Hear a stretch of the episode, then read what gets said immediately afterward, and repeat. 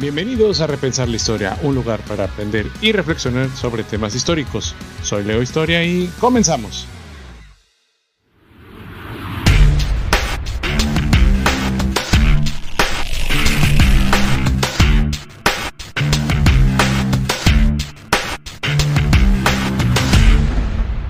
La historia del tabaco en México. Para comenzar con el tabaco, aquí algunos datos sobre el consumo del tabaco en México. Según datos de la encuesta nacional de consumo de drogas, alcohol y tabaco, en el 2016 y 2017, el 8.6% de los adolescentes entre 12 y 17 años en México han fumado tabaco en el último mes. Además, según la misma encuesta, la edad promedio de inicio en el consumo de tabaco es de 14 años. Es preocupante que los adolescentes que han fumado en el último mes, es el 57.2%, lo han hecho diariamente. Otro factor preocupante es el consumo de tabaco en adolescentes en México y está relacionado con otros comportamientos de riesgo, como el consumo de alcohol y drogas.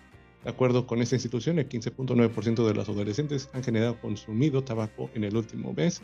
También han consumido alcohol y el 10.6% han consumido alguna droga ilícita y sobre todo pues es importante tomar medidas para prevenir y reducir el consumo, es el fin de este espacio. Pero aquí algunos datos históricos sobre el tabaco en México. El tabaco fue utilizado con fines rituales y medicinales por las culturas prehispánicas. Se cree que la planta del tabaco, la Nicotiana tabacum, se originó en América del Sur y llegó a México a través de intercambios comerciales y los pueblos prehispánicos utilizaban el tabaco en forma de hojas secas o en polvo inhalaban o mascaban, o bien en forma de cigarros o pipas.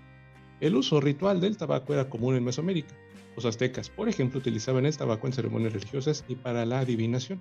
También se cree que los antiguos mayas utilizaban el tabaco con fines religiosos y en rituales funerarios. En algunas culturas prehispánicas el tabaco también se utiliza para tratar las dolencias físicas y mentales. Durante la conquista española, los europeos se sorprendieron por el uso del tabaco entre los pueblos prehispánicos.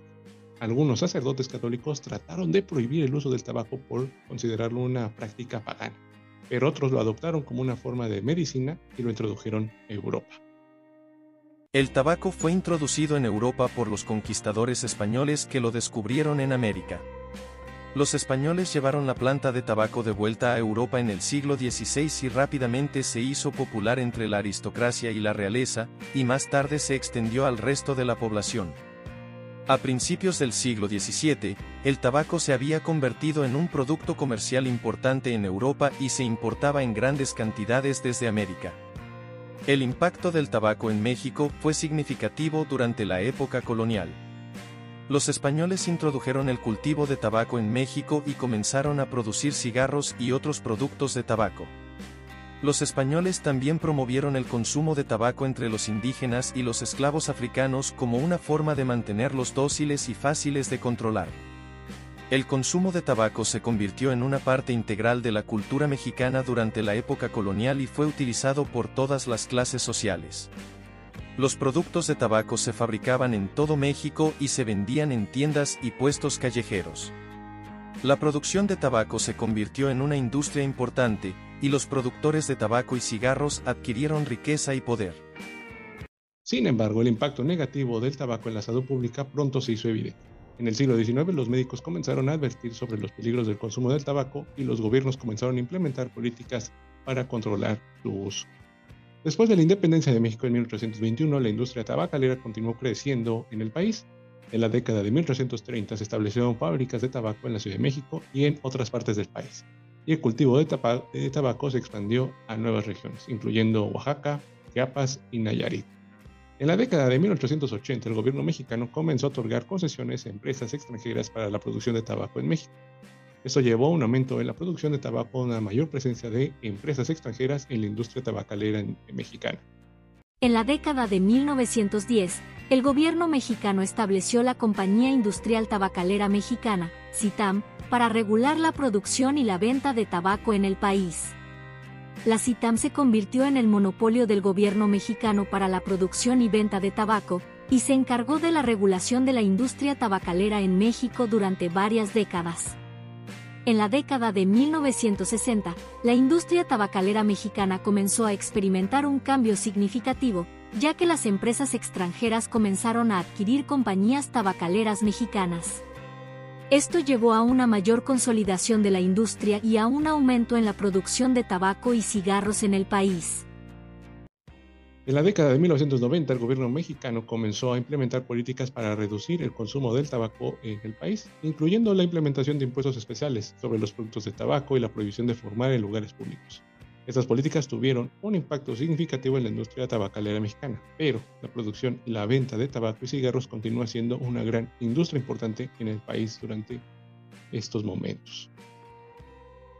Eh, y por ello, pues en México, la regulación del tabaco ha evolucionado a lo largo de las últimas décadas. Para ser más preciso, el primer paso significativo en la regulación del tabaco se dio en 1986, cuando se prohibió la publicidad de tabaco en los medios de comunicación desde entonces ha habido varias leyes y regulaciones destinadas a reducir el consumo de tabaco y proteger a la población de los efectos nocivos del tabaco. En 2008, se aprobó la Ley General para el Control del Tabaco, que estableció medidas más estrictas para la regulación del tabaco.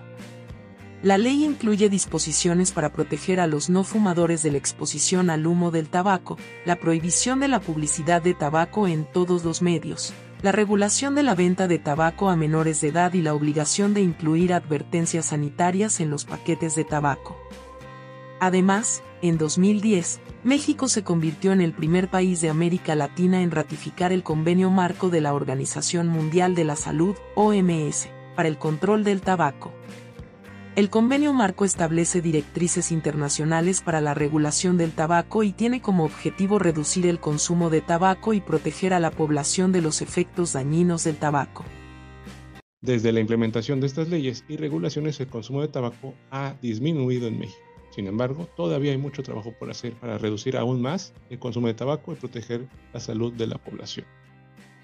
Y pues aquí algunas anécdotas sobre el tabaco en la historia de México. En el siglo XVI, los frailes españoles en México consideraban el tabaco como una hierba del diablo y lo prohibían. Sin embargo, pronto se dieron cuenta de su valor medicinal y comenzaron a usarlo en sus prácticas curativas. También, durante la Guerra de Independencia de México, el líder insurgente José María Morelos fumaba tabaco en pipa y lo ofrecía a sus soldados como un símbolo de camadería. Durante la década de 1930, el presidente mexicano Lázaro Cárdenas lanzó una campaña nacional contra el tabaquismo y estableció el primer hospital antitabaco del mundo en la Ciudad de México. En la década de 1960, el cantante y actor mexicano Pedro Infante murió en un accidente de avión mientras fumaba un cigarro. Infante era conocido por ser un fumador empedernido.